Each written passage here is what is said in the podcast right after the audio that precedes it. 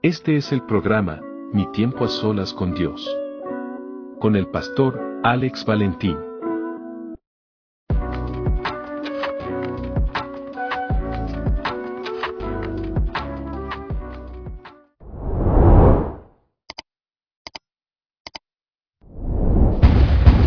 Dios te bendiga, Dios te guarde, tu hermano y tu amigo, el pastor Alex Valentín. En este tu programa, Mi tiempo a solas con Dios.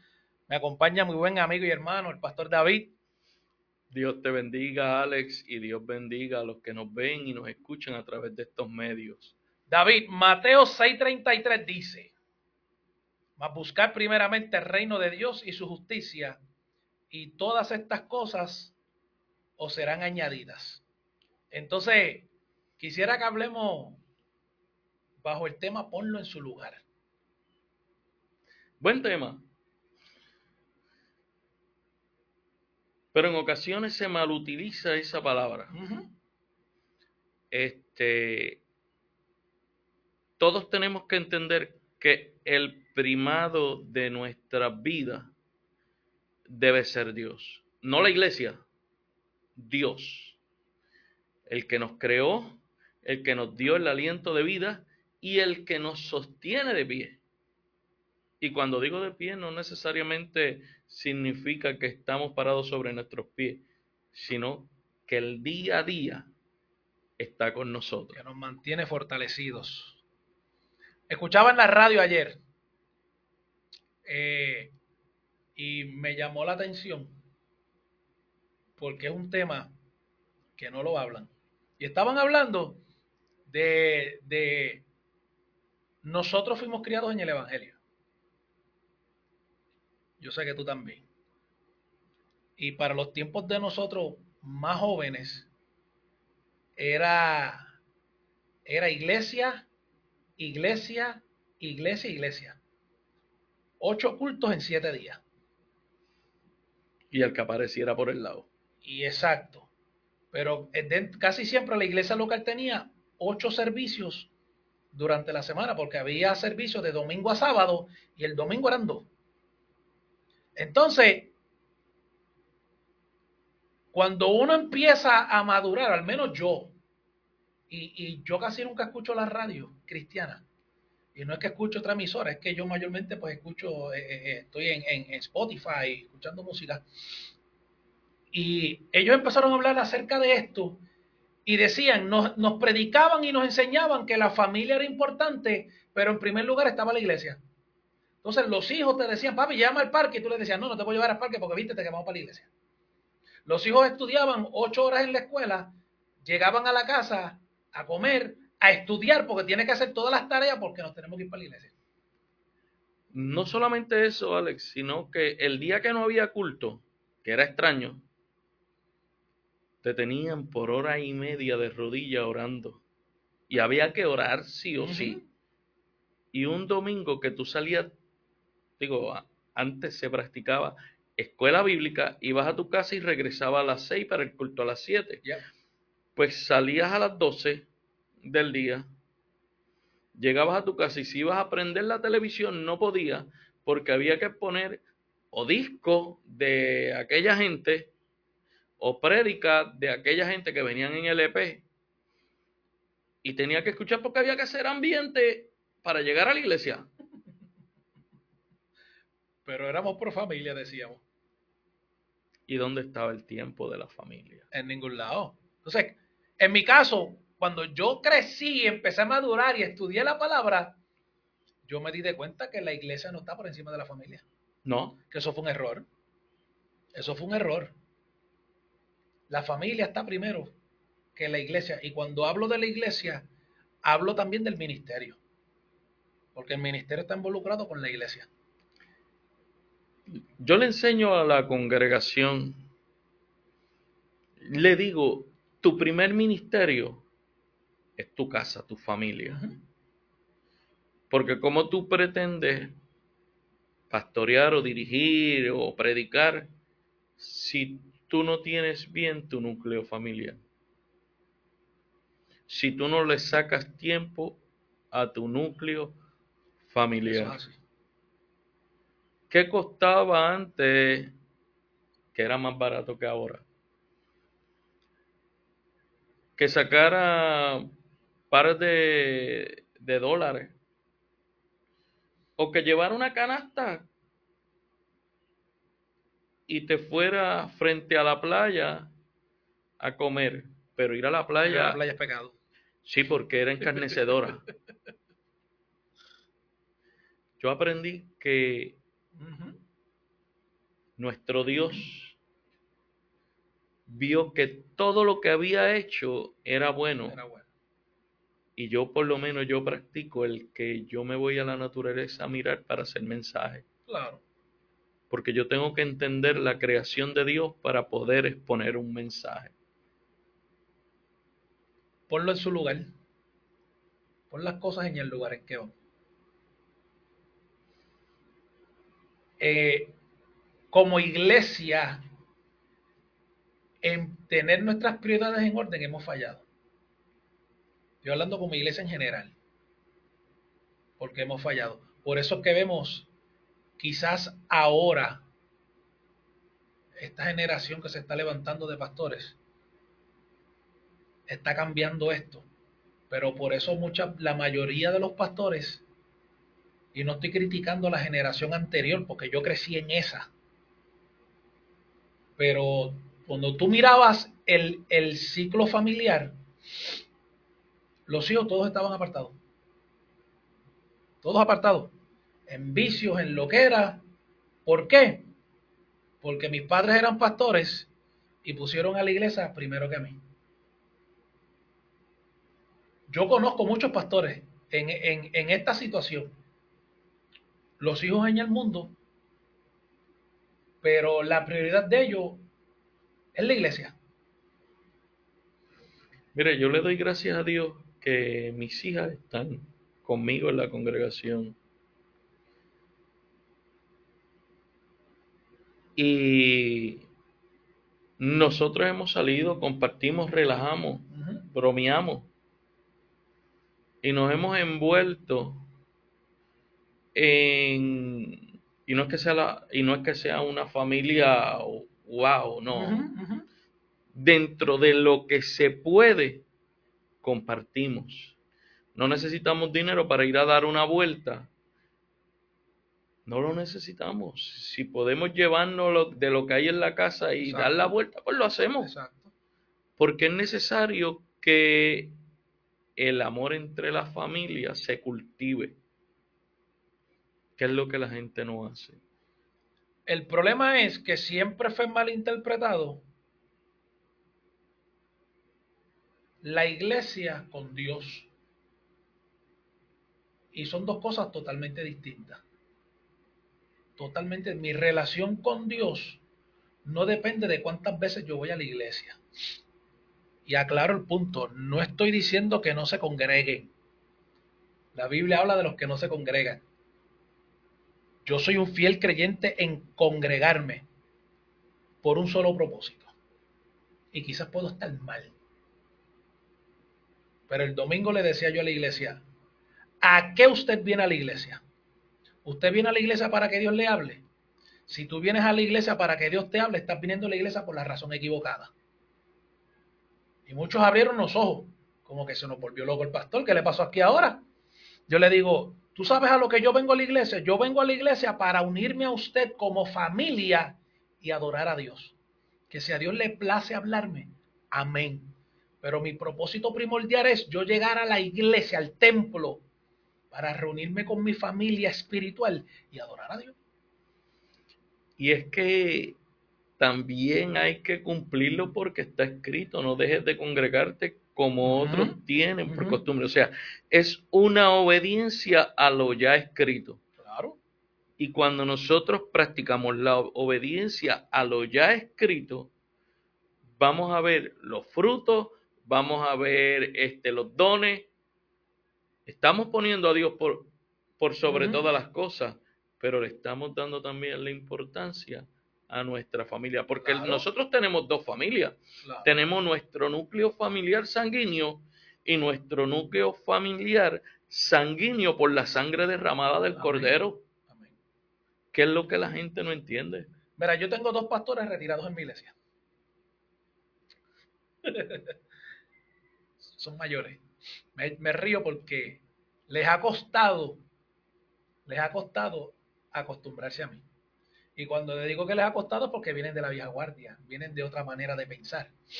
Entonces, eh, comenzaron al principio y yo lo dije, yo, van a suceder cosas aquí que van a ser chocantes para muchos. Yo tomé una iglesia que, el 90% son gente mayor. Y ustedes van a, vamos a, vamos no es que vamos a, formar un revolú, pero vamos a chocar en formas de pensar. Pero nos vamos, yo, yo les decía a ellos, nos vamos a acostumbrar y nos vamos a adaptar.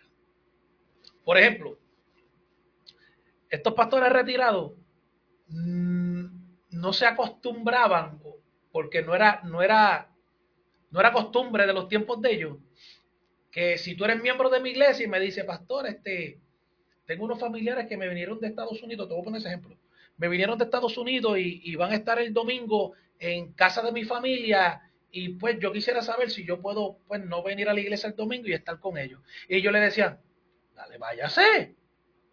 Si la familia es muy importante. Y, y, eso para ellos chocaba porque veníamos del tiempo de que, no, no, no, no, no, no, no, no. Primero a la iglesia y si tienes tiempo, te vas para allá. Entonces yo hago lo contrario. No, no, vaya y comparta con su familia el próximo domingo o el, el próximo culto. Vamos a estar aquí, espero verte. Pero si sacaste tiempo para tu familia, vete. Ahí no hay pecado. Ahí, ahí no, no es que, no es que si yo no voy a, si hay culto hoy, yo no voy a la iglesia. Señor, por favor, no vengas hoy, porque si tú vienes hoy me quedo. Mira, es que no entendemos. Si vemos la estampa del huerto del Edén, está Dios y la familia. Exacto. En ningún momento se ve iglesia. No. La iglesia viene cuando Dios le dice a Moisés, harás un santuario. ¿Para qué? Para yo habitar allí. Para yo hablarte allí. Y había sol, no era para que todo el pueblo estuviese allí, solamente se reunían una vez, cuando era convocado. Mientras tanto, todos estaban en sus quehaceres y con su familia. Claro. Cuando el pueblo era convocado, entonces el pueblo se reunía en el, en el, templo, que era un templo movible. Pero lo demás era tiempo de familia. Que una vez más, lo, lo hemos perdido y hay que recuperarlo. Queremos, queremos una familia saludable, hay que dedicarle tiempo a la familia. Sí. Y en mi, yo hablé de esto en, el, en, uno de los programas anteriores. Yo hablé de mi, de mi orden de prioridades. Y yo le dije, primero es Dios y segundo es la familia. Porque no puedo poner a la familia por encima de Dios, pero tampoco puedo poner el ministerio por encima de Dios. Y, dije, eh, el día que el ministerio conflija con mi familia, adiós ministerio. Y nadie puede decirme que yo estoy en pecado, que yo estoy esto. No, porque mi primer ministerio es mi familia. Está escrito en la Biblia que dice que el que quiera obispado, que gobierne bien su, casa. Cuando dice su casa, es que la prioridad para tú tener un ministerio debe de dársela a tu primer ministerio instituido en el huerto del Edén. Se llama familia. Ese es orden de prioridad. Conocí un pastor. Lamentable esto. Conocí un pastor con cientos, si no, si no miles de hijos espirituales y sus dos hijos carnales perdidos. El varón homosexual y la hembra transexual. faltó cariño. Mira, yo me, yo me gozo y cuando nos fuimos de vacaciones fuera de, Puerto Rico, mi esposa y mis hijas y yo, cómo nos divertimos. Allí no había papá, mamá, allí habían cuatro niños gozando. Claro. Y es confortable bajarse a ese nivel, donde podamos bromear, podamos disfrutar, Exacto. no solamente de donde fuimos a ver, sino de lo que podíamos ver en la naturaleza, porque mis hijas se volvieron locas viendo ardillas. Imagínate. Mi hermano, mi hermano yo me lo llevé después de viejo conmigo para Estados Unidos, lo vio loco cuando vio nieve la primera vez. Tú sabes, es que yo fui a Disney por primera vez hace dos años atrás. Tenía 45 años. Y yo era el bebé de todo aquel parque, porque yo nunca había ido a Disney. A mí me, pasó lo mismo. disfruté, Me lo disfruté. ¿Con quién andaba? Con la familia. Con la familia. He aprendido, he aprendido, y, y yo espero que esto no sea malinterpretado. Porque hemos, hemos, quizás tú no te has dado de cuenta, pero hemos, hemos, tenemos un episodio grabado de hace tiempito atrás y alguien nos criticó porque malinterpretó lo que estábamos hablando.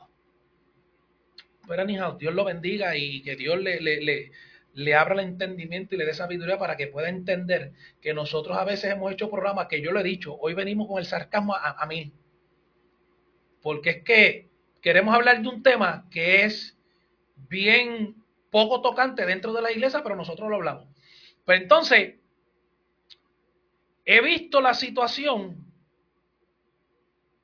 y he aprendido que cuando yo estoy en mi casa con mi familia, yo voy a dedicarle mi atención a la familia. Me explico. En mi casa, eh, y, y en este caso, yo puedo decir porque yo no tengo hijos, somos mi esposa y yo. Pero cuando hemos ido a, a, a compartirlo, a quedarnos, irnos de vacaciones y estamos en casa de, de, de, familiares, primos, cuñados, lo que fuera, aunque sea gente inconversa, yo no paso todo mi tiempo hablando de Dios. Yo comparto con la familia. Lo más importante para mí es darte el ejemplo de lo que es ser un cristiano y no tratar de abrirte la boca y, y, meterte la Biblia por boca y nariz para que tú la puedas entender y para yo hacerme ver el base espiritual. Mira esto. Nosotros tenemos un sobrino que se está, se está transformando en mujer. Tiene familiares, e, e, él es mi sobrino de parte de mi esposa. Sus tíos carnales lo rechazan especialmente los varones. Yo lo vi el año pasado vestido de mujer y yo vine a abrir los brazos y le dije que no me vas a dar un abrazo. Y le di un abrazo. Él empieza a llorar y me dice, ni mi familia ha hecho esto por mí. Y terminó diciéndole a la madre, Allen no es mi tío de sangre, pero es el único que tiene mi respeto de tío.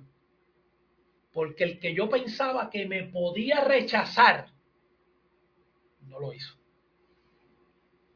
La pregunta es, ¿qué haría Jesús en mi lugar? Lo mismo. si vemos a Jesús, Jesús no rechazó a nadie. No. No dice que Dios no quiere que ninguno se pierda, sino que procedan al arrepentimiento. Pero ¿cómo vamos a predicar si no predicamos con el ejemplo? Yo, yo enseño que la Biblia para muchos no es el libro, somos nosotros, que debemos de ser el ejemplo. Pablo lo dijo, cartas abiertas. Cartas abiertas somos. ¿Y qué son las epístolas si no son cartas? Pero queremos, queremos Queremos hablar mucho de la Biblia y practicarla poco. Entonces, por eso es que, que cuando nosotros aprendamos a poner las cosas en su lugar, esto es como, como el rompecabezas. Voy a hacer honor a mi nombre. Voy a coger la onda. Voy a coger la piedra. Jesús le llamaba a eso fariseo. Claro, claro, claro. Mira, cuando tú vas a montar un rompecabezas, ¿qué es lo primero que tú empiezas montando? Los bordes. El marco de afuera. Esa va a ser la base para tú seguir montando cada pieza. Cuando nosotros aprendamos a poner a Dios en el lugar que le toca, se va a convertir en ese borde, en ese marco. Y las demás piezas van a empezar a encajar sola o más fácil. A lo que me refiero es que cuando ponemos a Dios en primer lugar, vamos a aprender a amar como Dios ama. Vamos a aprender a amar como Dios nos exige que amemos. Que Él no nos dice, mira la conducta de aquel, mira su estado. Él lo que me dice es, ámalo. Está escrito que dice, ¿por qué miras la paja del ojo de tu hermano y no miras la viga de tu ojo? Tenemos que aprender a modelar más a Jesús y no una religión. Y dijiste la palabra clave, porque preferimos ser religiosos y no espirituales. Lamentablemente. Lamentablemente. Preferimos, preferimos mejor, eh, y, no, y no es que sea malo, pero preferimos tener muchos versos bíblicos en la boca y poca práctica de esos versos bíblicos. Preferimos tener muchos versos de la Biblia en la boca y poco amor. Se supone que cuando yo mire al prójimo, no a un hermano de la fe, al prójimo, se supone que cuando yo veo al prójimo, yo veo a Dios. Porque fuimos creados a su imagen y semejanza. No importa el estado en el que se encuentre, se supone que en esa persona yo pueda ver a Dios. Por eso está escrito, ama a tu prójimo como a ti mismo. Y, y la palabra aquí es lamentablemente. Lamentablemente que vivamos una vida disque espiritual que no lo es, pero dándole de codo a aquel que simplemente se ve distinto a mí, aquel que actúa distinto a mí. Y es que viene siendo nuestra familia. Claro. Cuando vemos la raza humana, todos descendemos de una persona, del Creador. Somos hermanos, somos familia. No, que yo no me puedo juntar con ellos porque me contamino. No, que yo no me puedo juntar con ellos porque es que ellos no hablan como yo hablo. Entonces, a la boda que, a la boda que Jesús fue, ¿qué pentecostales eran? ¿Qué cristianos eran? No sé, pero había hasta vino. Entonces, no me puedo juntar con X o Y personas porque no creen lo que yo creo, pero yo me llamo cristiano. Pero yo digo que amo a Dios. De hecho, lo vemos con saqueo. Mira este que se junta con publicano. ¿Dónde está el amor de Dios? ¿Dónde está el tener a Dios en primer lugar todo el tiempo? Es que nos falta tanto aprender. Que vemos a Dios como un Dios distinto cuando Él quiso que todo, de hecho está en el Salmo, que todos sus polluelos estuviesen debajo de su sala y nosotros los esparcimos.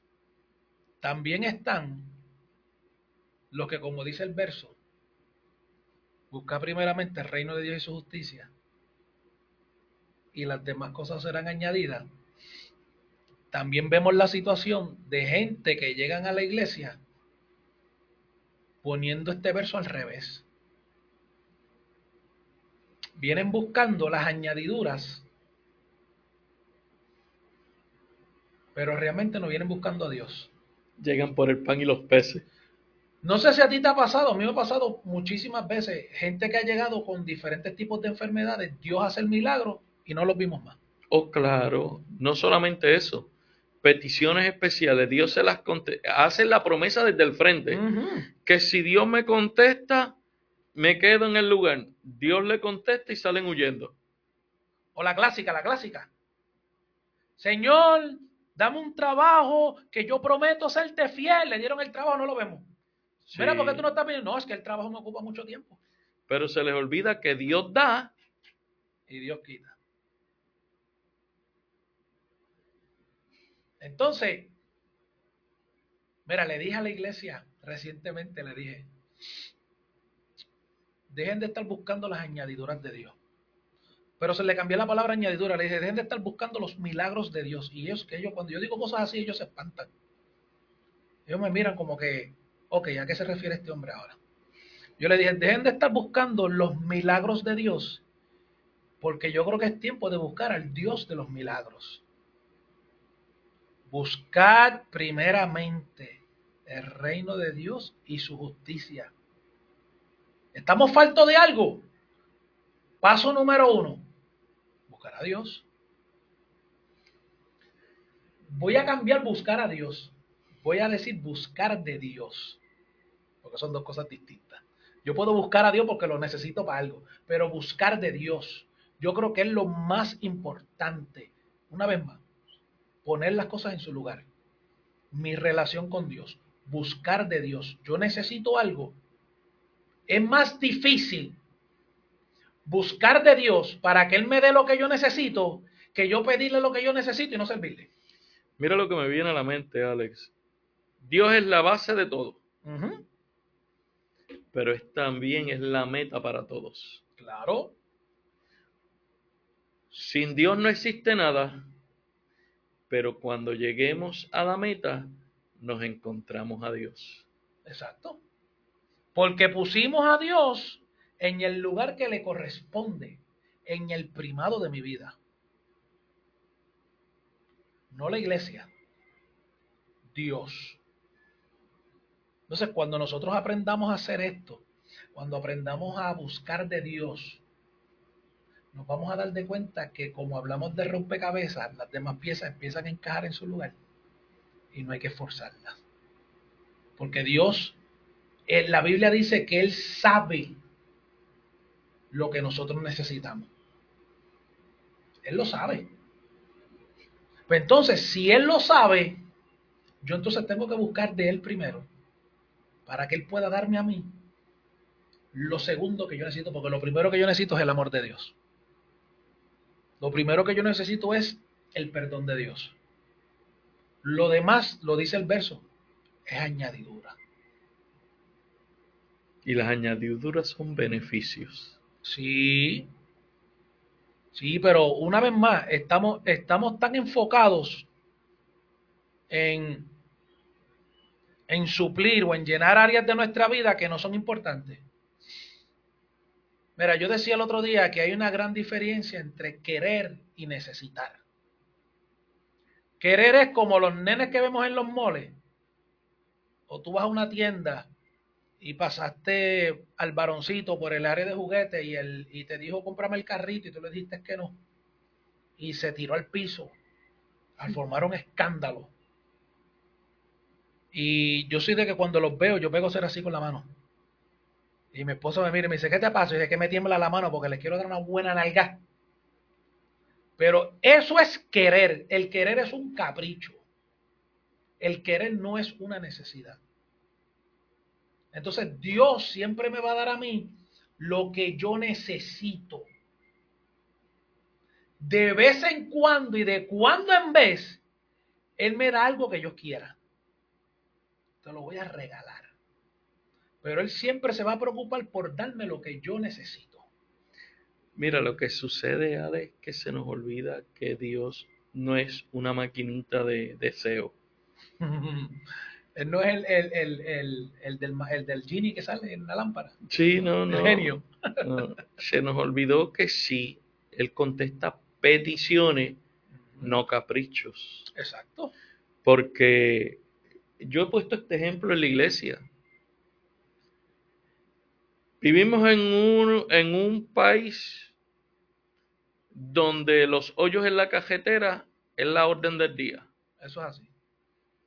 Es como pedir un Maserati o un Lamborghini y no tengo ni el trabajo adecuado ni las carreteras adecuadas. Dios no es loco. Dios no va a suplir mis caprichos. No, Dios va a suplir mis necesidades, que son mucho más importantes. añadiduras. Esas son las añadiduras de las que habla la Biblia. Ponlo en su lugar, pon a Dios en su lugar. Pon tu vida en orden. Pon cada paso, cada etapa de tu vida en el orden correcto, comenzando con Dios. Y todas las demás cosas te serán añadidas. Dios te bendiga y Dios te guarde. Bendiciones. Mi tiempo a solas con Dios es auspiciado por Iglesia del Dios Viviente con el pastor Alex Valentín. 787-245-4393. Iglesia La Voz de la Zarza Ardiente con el pastor David Soto. 787-669-1794. Imprenta Guanacaste DNA.